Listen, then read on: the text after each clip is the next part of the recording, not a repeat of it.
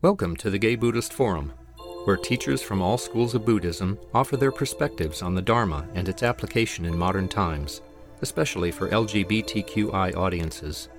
These talks are offered freely to the world and made possible by appreciative listeners. If you would like to support our efforts to share the Dharma with underserved audiences, please visit gaybuddhist.org. There you can donate, find a list of upcoming speakers, or enjoy many hundreds of these recorded talks dating back to 1996. Been here before? We we normally go around introduce ourselves. Okay. I am Ding Hao again. Tom. Tom. Alan. Dennis. Steve. Wall. Clint. Terry. Marty. Jim. Steve. Robin. Dexter. Jim. Jack. Adrian. Ernest. My name is Bob. Ben. Peter. Paul, Bill. Harv.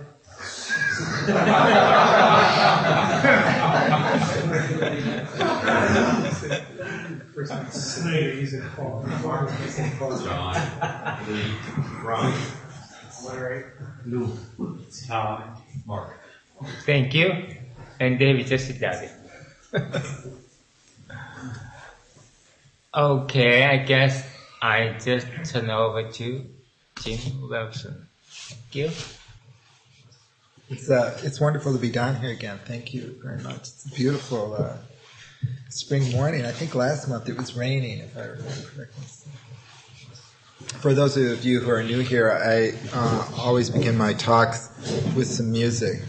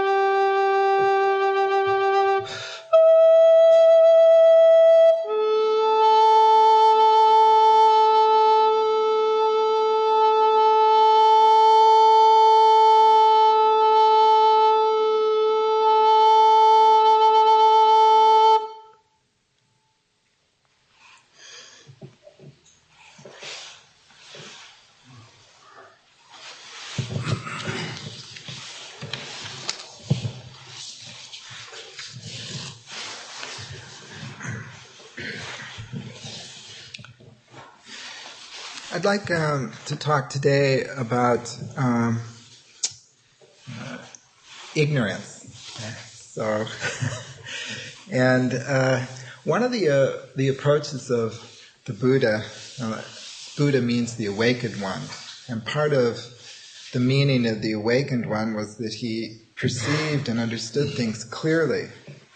Like so, at various times in the Buddha's teachings, he would uh, speak about common mistakes, common misunderstandings that people have about uh, existence and about ourselves. Like, uh, and then he would use these to um, elucidate a clearer understanding.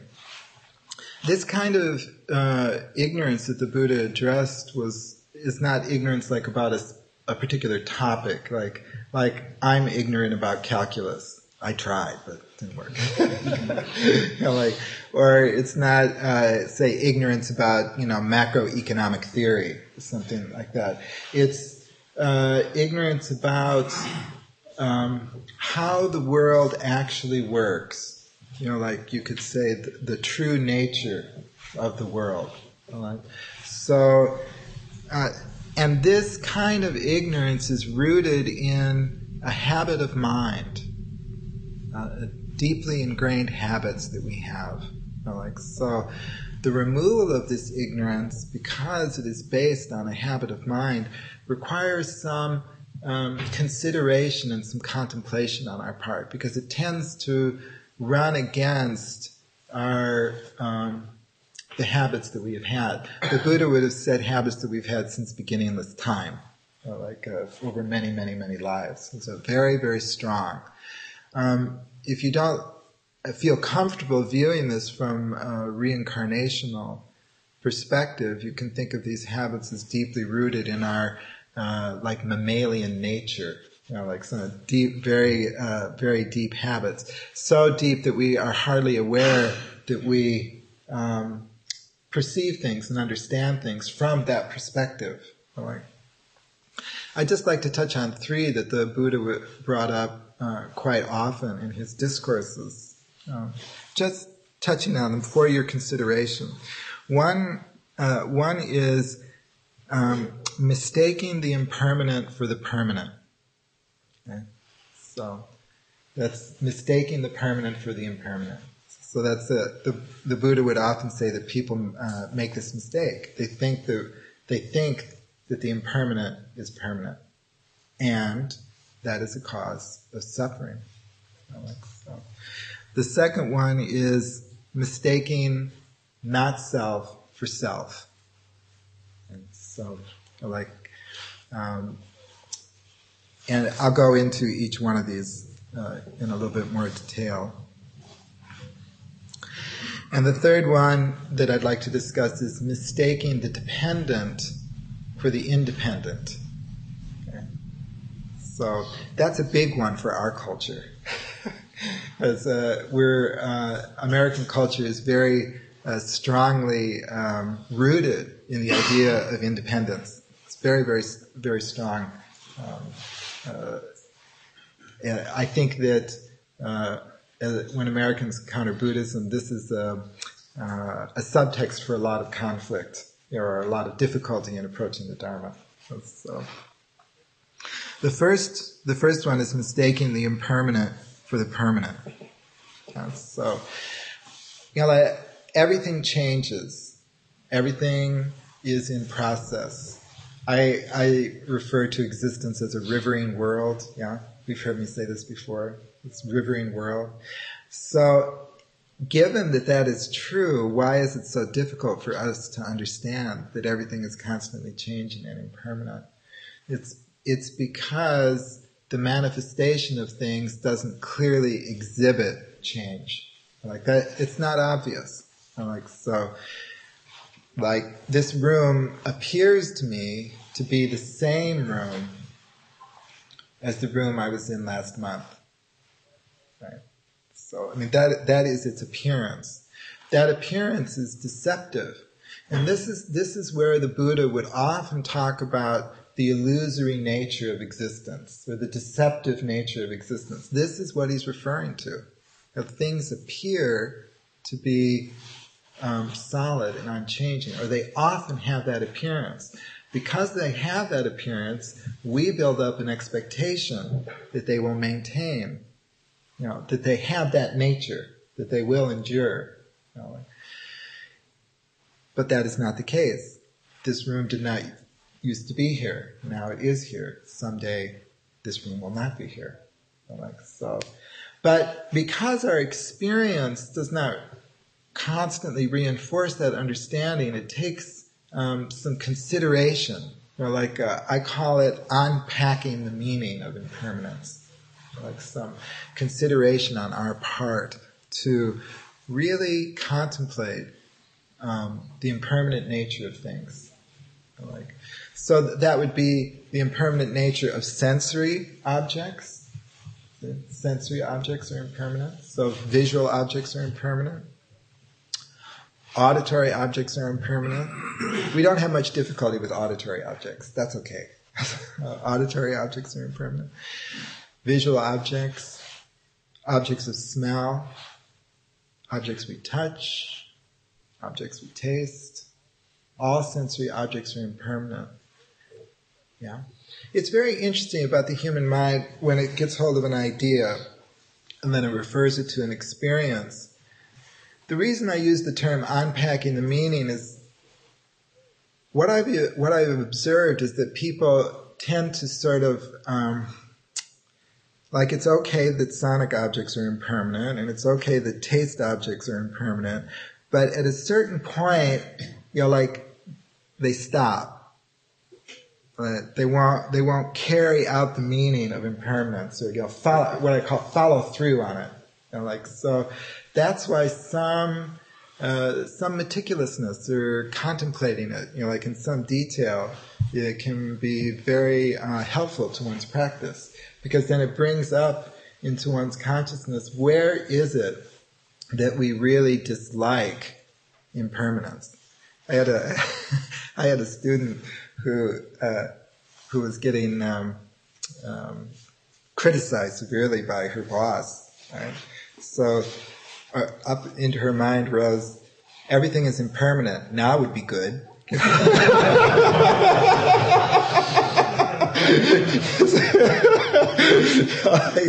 so you know, like at certain at certain times, impermanence is okay. You know, like I mean, we might even you know like encourage.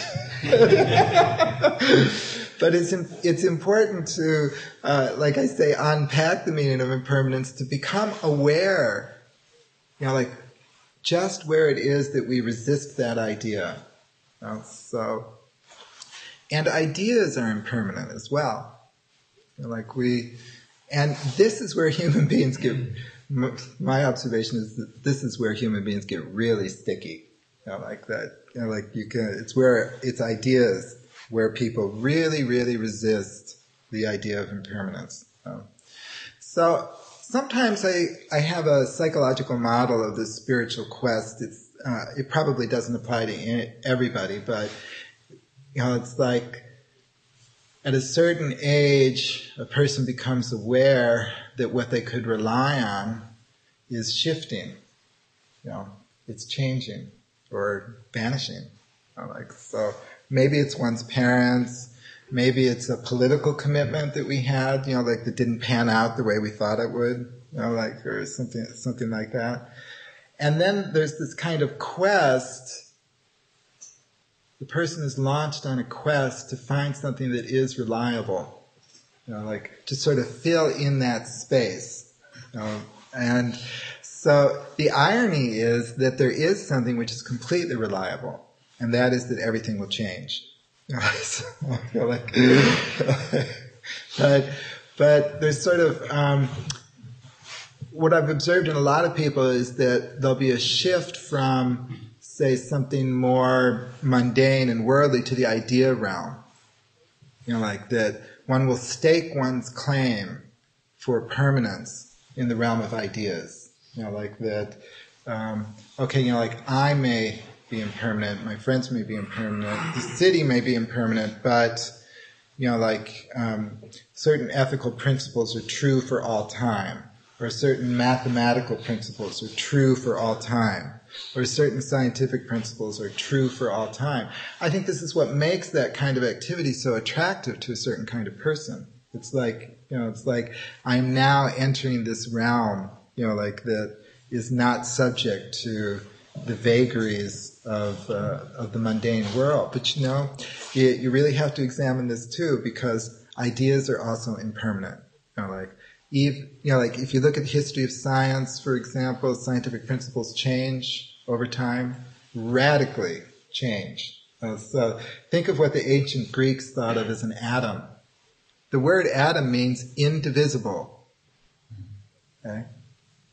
That's, that's what the Greek word means. Not dividable. it is. I mean, even in the last 50 years, the nature of the atom, you know, like, and how we describe it is, you know, like gone under tremendous radical change. You know, like, ra- radically different descriptions. You know, like, so. Um, there, in Western culture, many uh, people have staked their claim for permanence in the realm of mathematics. And So are there any mathematicians in the audience? No. So then I won't dwell very long on this. But it's been, mathematics has been held up as the model for how reality actually is. You know, like for many, many centuries, Euclid's geometry was considered that's how existence really is. You know, had a tremendous influence on the West, still does.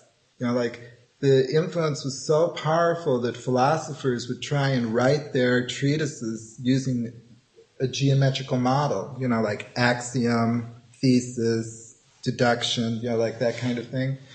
You know, like that's why it was so shocking late in the last century when mathematical models were produced that did not have a Euclidean basis. Am I losing people here? Or a, little bit? The, the point is, uh, let me pick a simpler example. Numbers have a history. Okay? Numbers have a history. Mathematical statements have a history. We even know the history of many numbers. You know, like, and who invented them and who created them. You know, like, so my point is that even in the realm of numbers and mathematics, you're dealing with change and impermanence. Like so, it you know like where in your own consciousness does the idea of impermanence bother you? You know, like for many Westerners, it would be in the realm of mathematics. For many Westerners, it would be God.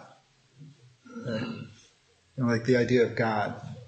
But uh, God is impermanent.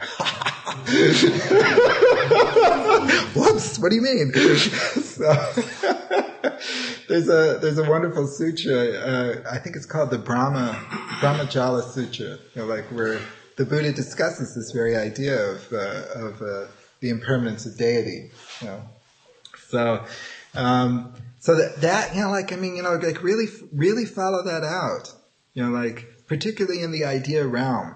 You know, like, uh, because that's where human beings get very, very clingy. So it's like, you know, like, um, they get, human beings get so, uh, uh, the clinging gets so intense in the mental realm that people are willing to die for their ideas.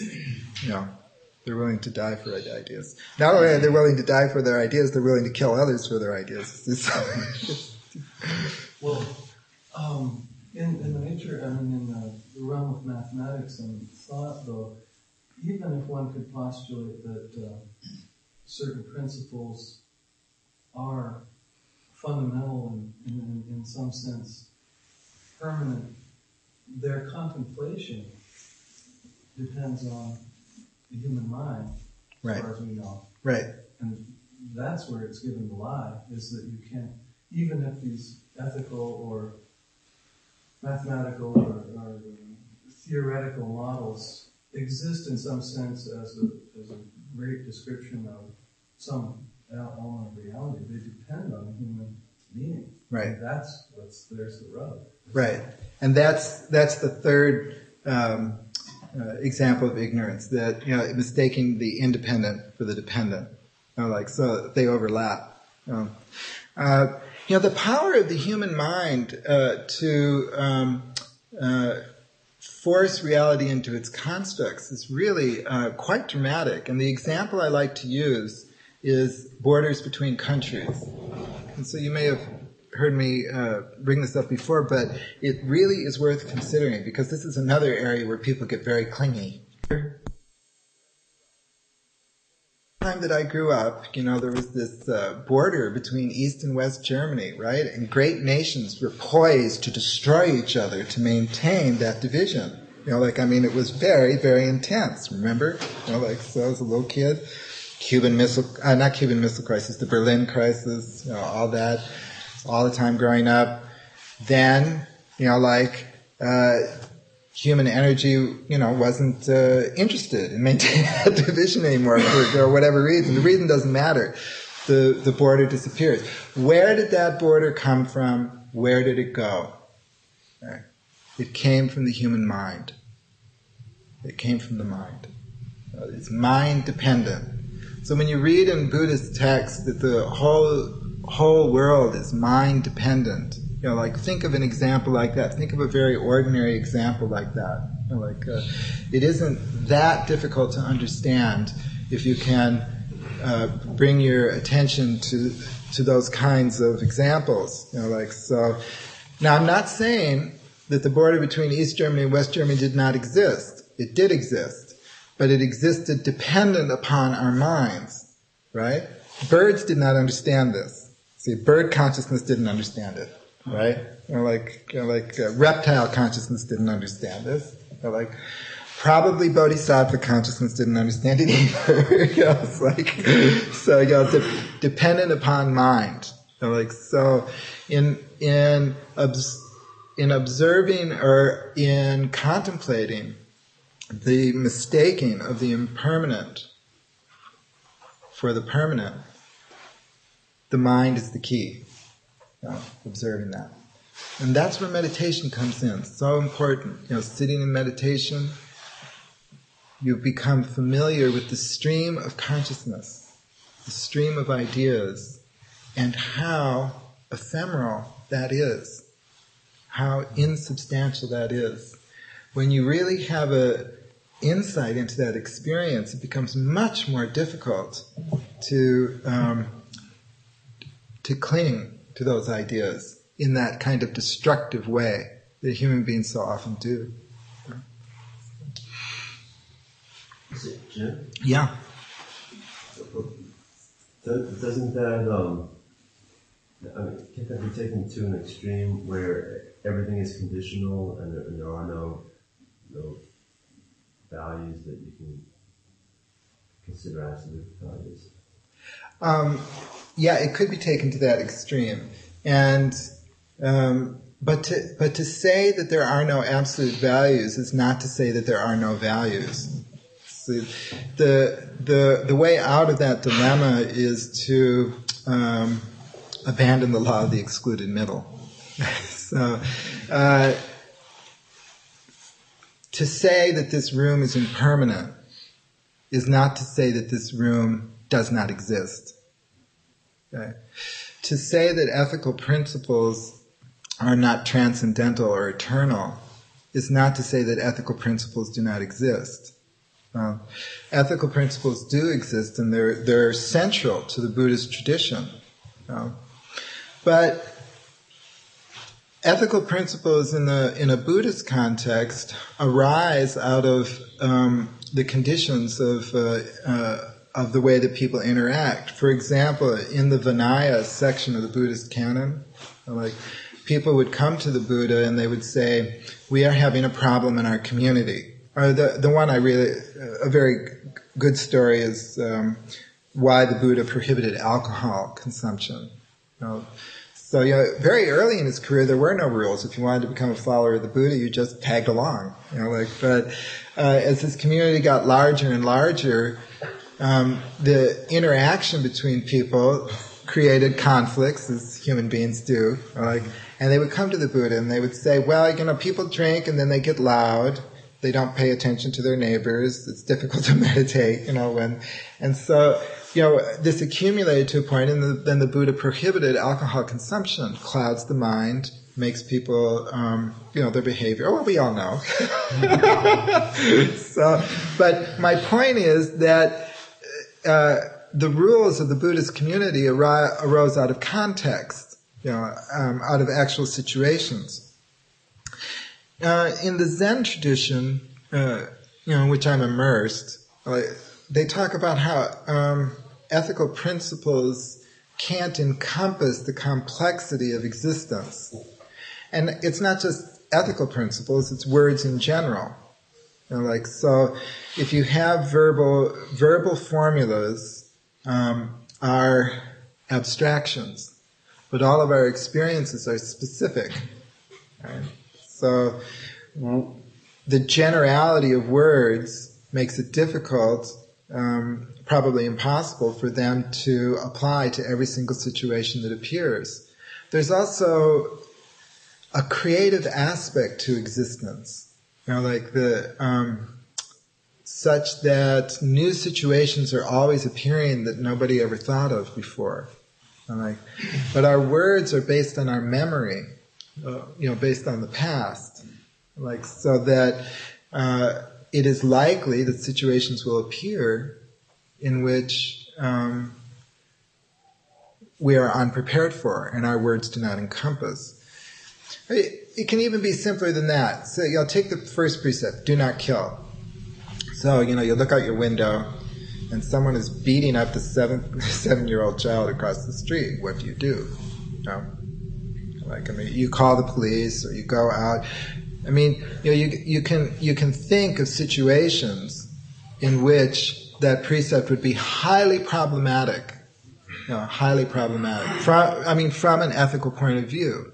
You know, like, for example, if someone is beating up a seven year old child across the street and you refrain from interfering, then you, in an indirect way, may be causing harm to that seven year old child, even possibly the death of that seven year old child. So, you know, how does that fit into the precept? But the precept points to a um, attitude of mind that it is not necessary to go through the world with destructive intent. Now, many people do. Now, many people do. You know, like um, I, I will get rid of my enemies. That is my project for my life. so, like, so, like that attitude of mind is not necessary. You know, like uh, you know, like that that can be transcended. It's just that. Um, well, am I addressing your question? Am I going on too long here? Yeah, or? no, no, I, I, I think so. Uh, uh, it is a kind of a contextual thing. Sometimes the context can be very sweeping. Mm-hmm. Um, but I mean, like to say that the act of compassion, uh, acting compassionately, mm-hmm.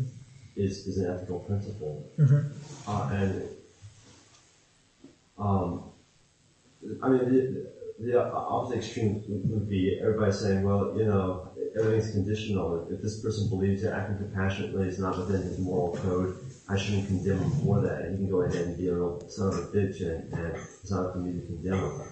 Uh, so, I mean, you know, I'm, I'm, taking that to an extreme, but, but it, it seems kind of like there has to be some kind of, if not absolute, at least closer to absolute, so, so that so that you, you can you know, make value judgments. Uh-huh.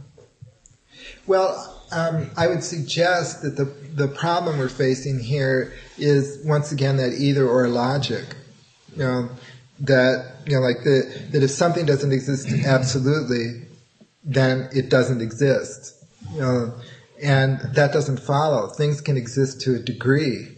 You know, things can can um, can be more or less absolute.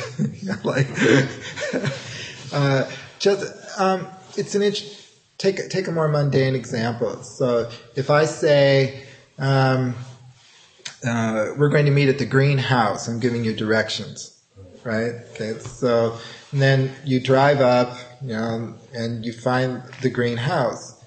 And then, uh, and then I arrive and you say, well, you know, the house isn't green. You know, like, I said, well, what do you mean? It says, well, it has white shutters. You know, like, and I say, well, you know, it's green except for the white shutters. You know, it's mostly green. You know, like, it's so, see, our words, our words are generalities. You know, like, and if people insist on using them as if they were um, absolutes, then then you create these conflicts. You know, like, I mean, there's no reason to have a conflict over the green house. You know, like, um, because you know, in ordinary speech, in the ordinary way we use them, is uh, to encompass a great many phenomena. Know? And ethical principles also encompass a great many phenomena, a great many relationships. I mean, I read the precepts as part of my regular practice almost every morning because they are my good Dharma friends the the way they become the way they're my friends is that um, let's say I um, feel anger rising, you know, then a little bell goes off in my mind here, you know, about the precept, you know, like the you know, let go of anger, let go of hate, you know, like, and it reminds me of my direction, the direction I want to go, you know, like, and there's just that that pause, which gives me a certain spaciousness so that it's possible for me to redirect, you know, my course of action or, or something like that. So, um, d- does that? Ha- I mean, Yeah. I, I guess we can't settle it here, but Yeah. uh, No, no, no, I, I, I think I can. Okay. okay, absolutely, That's No. Relatively. relatively okay. uh, then there's um, the second um, uh, um, misunderstanding that the Buddha frequently uh, addressed was mistaking not self for self. Mistaking not self for self. Of course, this in Buddhism, this gets really um, interesting because ultimately the Buddha says there is no such thing as self. You know, like, but when you read that, it's good to gloss what he meant is there is no such thing as an eternally existing, unchanging self. Like, so, you know, from that point of view, um, you know, uh, it helps us to understand what the what the Buddha meant. Like, so, it's it's interesting about uh, what people feel uh, feel belongs to them. You know, like uh, frequently the Buddha would would talk about get, letting go of I and mine, letting letting go of I and mine. You know, like so. For example, a, a good example of focus on this is one's breath. One's breath. So breathe, you know, breathing. It's uh, I breathe. You know, like actually, people don't very often say my breath. They usually say my ideas. Another example of, of how powerful ideas are. But like, but if you think about your breath, it doesn't belong to you. You know, it's the world which breathes you. All of existence is breathing you right now. Right now. It's not your private possession. You know, like so. Or returning to the realm of ideas, one of the ways of becoming less clingy in the realm of ideas is to think about where your ideas came from. So bring up an idea that you strongly identify with. Then ask yourself where it came from. Where did you first hear about that? You know? Okay? That idea is a gift from someone else. It's not your private possession. Somebody else transmitted that idea to you. So, you know, like ideas are kind of an energy that travel from person to person. But, you know, when they land in our brain, it's, it's really uh, very fascinating to watch, you know, how once we get an idea, we grab it. It's mine. we and we uh, are fairly conscientious about forgetting who gave it to us. like, like so. Um, I think one of the reasons we're conscientious about it is that it's often embarrassing. It's usually like Time Magazine or you know like or something like that. But but seriously, it is a very con- uh, constructive um, contemplation to. Uh, just list maybe 10 or a dozen ideas that are very important to you, and then in the next column, who you got that from. You know, like, so, you know, like, uh, so, some people have a very extended sense of self. You know, like um, it, it might be their whole family, their nation, their race, you know, something something like that, their religion, or like, and and they feel like personally uh, infringed upon uh, if they perceive any um, threat, you know, like to those those kinds of borders. You know. So, and other people, it's very very just a few things, just a few things before before the bristles go up. You know, like so. If a separately existing self exists, and this is what we're talking about in a Buddhist context, that's what the word self means separately existing self. Where does it reside? Can you find it? No. It does not exist in the body. The body does not exist as a separately existing self. It does not exist as a separately existing self because it is dependent upon breath, food, our parents, endless help from countless people. yeah? And so, so that doesn't exist as a separately existing self. Does it exist as our ideas? No. Do we have a separately existing self in the realm of ideas? All of our ideas came from someone else. They're gifted to us. And like so, the separately existing self does not reside in the realm of ideas. Does it exist in our emotions? You know, our, our predispositions, our emotional reactions. You know? Well, one, th- this is harder to observe. You know? But one thing that I found helpful was thinking about families that I visited and how all of them have kind of an emotional um, commonality. You know, like that the, like a, a, shared sense of humor, say, like that. Then uh, try and imagine myself visiting my family. You know, like, and, oh yeah, my emotional reactions are like my mother's. They are like my dad's. They are like my brother's. You know, like there's, there, there's this shared inheritance of emotional dispositions. Very, very similar to, um, my ideas. You know, like, so emotions do not exist separately, are not a ground for a separately existing self either. It's not in the body, not in the ideas, not in our senses, not in our emotions. So, you know, the, the Buddhist conclusion is that there is no such thing as a separately existing self. Now, that does not mean that you do not exist. Okay, this is very similar to what I was talking to Clint about. You know, like if you fall into that either or logic, that's what happens to people. They think that the Buddha was saying that you don't exist. You know, like he was not saying that. He was saying that you do not exist as a separately existing self. Okay. So if you take a glass of water and you look at that water and it has the shape of the glass and if the glass has a color, it has the color of the glass. So the shape of that water is dependent upon the glass. The color of that water is dependent upon the glass. The water does not exist as a separately existing thing. But that doesn't mean that the water does not exist. It means that it does not exist separately. This is a, it's a subtle distinction, but it is possible to understand this. It's possible to understand this. Okay? Uh, are there questions on this or comments or? Yeah.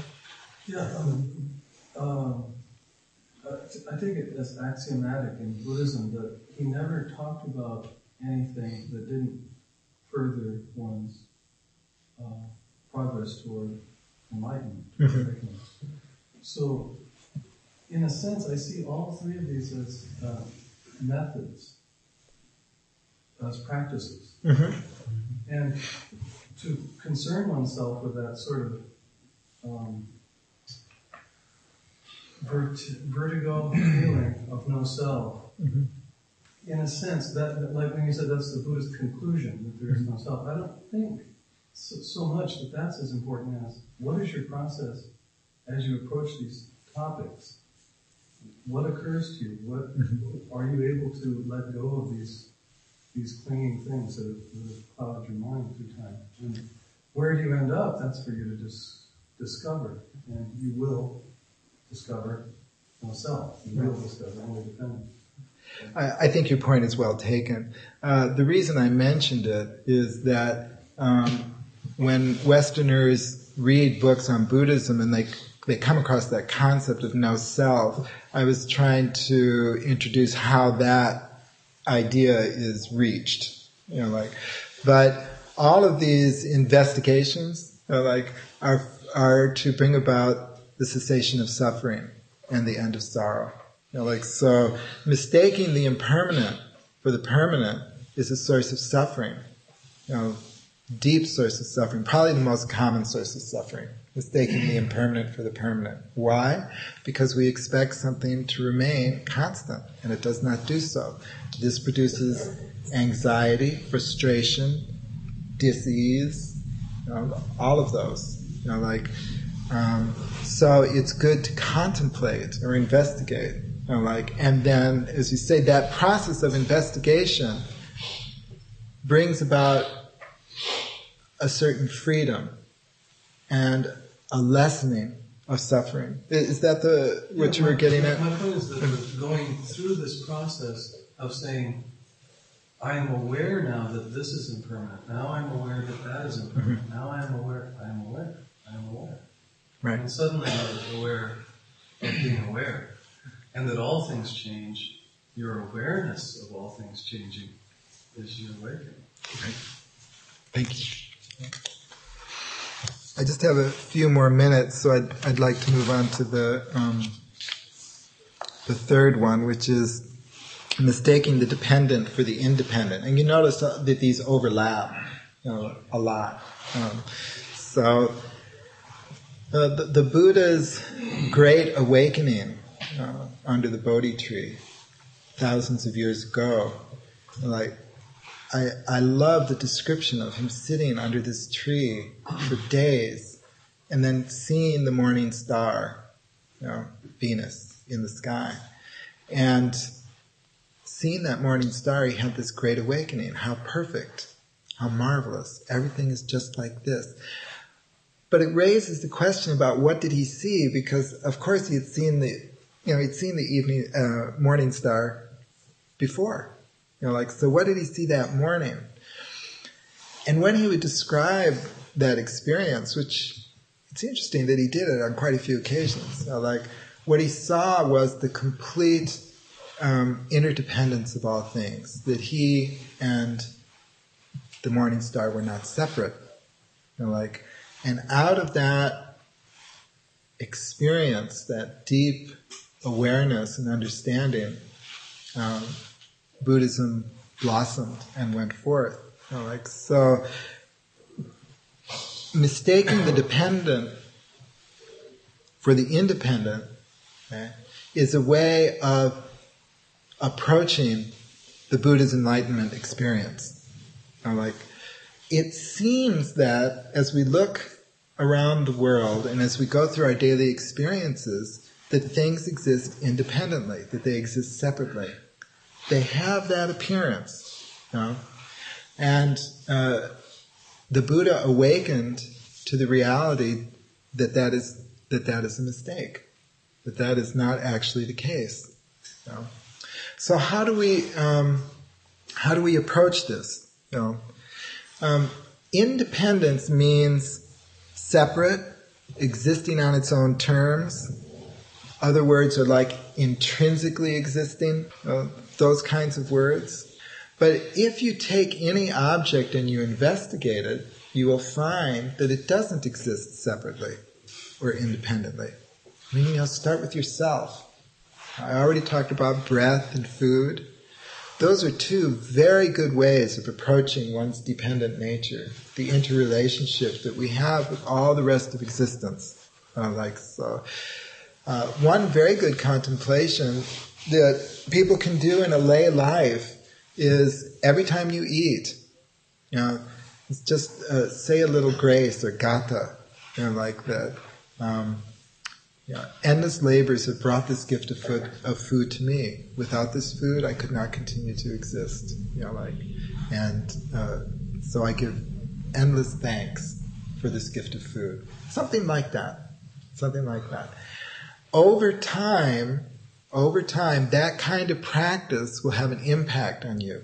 You know, like it will make you aware. You know, like the the toast in the morning. You know, like the English, uh, the Danish. You know, like uh, whatever it does it, crackers. You know, like uh, McDonald's. Doesn't matter. You know, like the important thing is to move that awareness of one's relationship to the rest of existence into the foreground.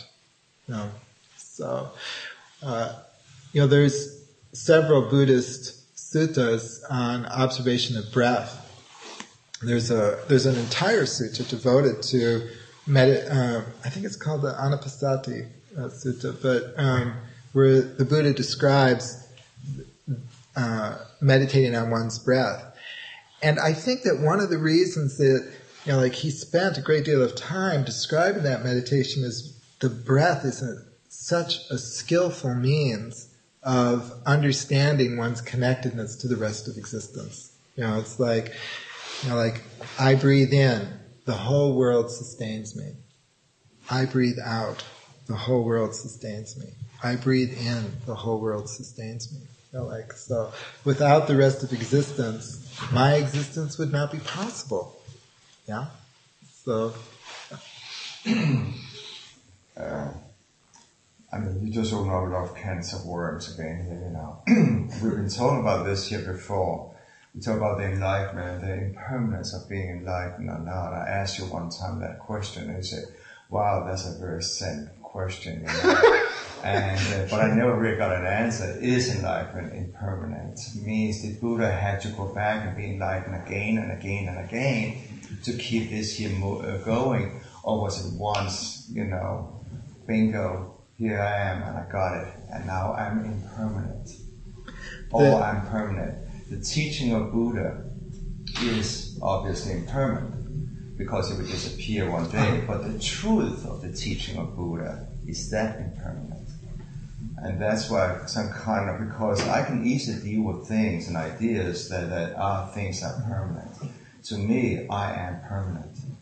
Not my body, not my, my existence in this world, but there is an essence of me and everybody else in this room who are permanent. True nature, your true nature. Whatever that is, yes. and I don't know what that is, and that's my search and in this lifetime, you know, and I use different tools to get to terms with that. I believe that the essence of love between two individuals are permanent. Mm-hmm. Uh, so there are certain things, but they don't cause me any suffering. Mm-hmm. You understand what I'm saying? Yes, they do. Yeah. So uh, I still is in a conflict with what you're saying, and at the same time I understand what you're saying, but it's like it stays on a physical level. Mm-hmm. Because when I die, then everything is gone, and I'm not interrelated to anything anymore because I'm somewhere else, mm-hmm. where that somewhere else is. So. Yeah. I just put a lot of things up in the air, and I don't really know what I'm mm-hmm. talking about. Well, that's okay. You know, like um, I am not a fully realized Buddha, so, so I will. so I so I'm not going to uh, tell you what the, the Buddha's state of mind was, but I personally I believe that the Buddha was fully enlightened, fully enlightened. So once, so that once and for all. That he transcended all clinging and all suffering. I believe him when he says in the suttas that I have, I have observed suffering as suffering. I have observed the cessation of suffering and I have brought about the cessation of sorrow. You know, like, and you see, to me, the, that, it, the fountainhead of that experience is what made possible um, the the spread of Buddhism, you know, like the attraction of Buddhism down through the centuries, you know, like that. Without that experience of vast awakening, it, it makes no sense to me, you know. Like, but on your question about ultimacy, about you know whether there's something permanent or, or impermanent, you know, like in the Rice Seedling Sutra, the Buddha says, I love this sutra; it's one of my favorites in Pali it's called Shalistamba, you know, the rice seedling sutra. He says, those who see dependent origination see the Buddha. Say that again. Those who see dependent origination see the Buddha. So the central experience, the core experience of the Buddha was the interconnectedness of all things, which he called dependent origination. Know, like that everything exists dependently, or you could call it interdependent origination. You like that transcends you know, like like you said, the teachings of the Buddha are impermanent, but the truth of the Buddha is not, right? That's what he was getting at in that sutra. You know, like anyone who sees dependent origination truly sees it, perceives it, you know, with their full heart and their full mind, they see the Buddha. You know, like whether or not they are Buddhists. You know, uh, you know, like if you are you following me? Yes. Yeah. Okay. And you know, on the question of whether or not there is something ex- existing that is unchanging, or whether change itself is the transcendentally real, you know, um, I offer the following observation that all of our explanations uh, of ultimacy are not ultimacy itself. You know, they are next to ultimacy. This doesn't mean that I consider them, you know, like pointless. You know, like, um, in fact, I consider them very valuable. It's like this. Some musicians play in a minor key. Some musicians play in a major key. Sonic space allows for major and minor keys. Um, some mathematicians use Euclidean geometries. Some mathematicians use a different form of geometry. Space itself allows for those descriptions. The ultimately real, the transcendental, can be described as permanent, or it can be described as process. The ultimately re- real allows for both those descriptions, and both those descriptions have value. Inter- interestingly enough, in the history of Buddhism, you'll find both know, existing side by side. So, so that from which all concepts come is not itself a concept. That's why I say all our explanations are next to that ultimately real. And yet, words themselves are luminously clear. You know, like so. Uh, so they're also valuable. The, is that helpful or, or okay? Yeah, it's time. I know. Can I, can I say something Please. about this, what you just said? Personally, I, I don't think it's necessary for me to question what is really impermanent, and wherever it is. Now, Buddha enlightenment, is it impermanent or permanent? Or they related? Is inseparable? Right? Is everything related to each other? Like you just said mathematically, you have to thread into the what caused this, who caused it. No. I'm not gonna reach, I'm not searching to the end and to start my life. But I'm using this philosophy to make me, to help me to dealing with the situation that begin to bother me, begin to make me suffering. I'm able to accept the fact by recognize this is impermanent. By recognize I can't destroy this because it is not just separate, it's related, related to me. Environment, for example, all are connected.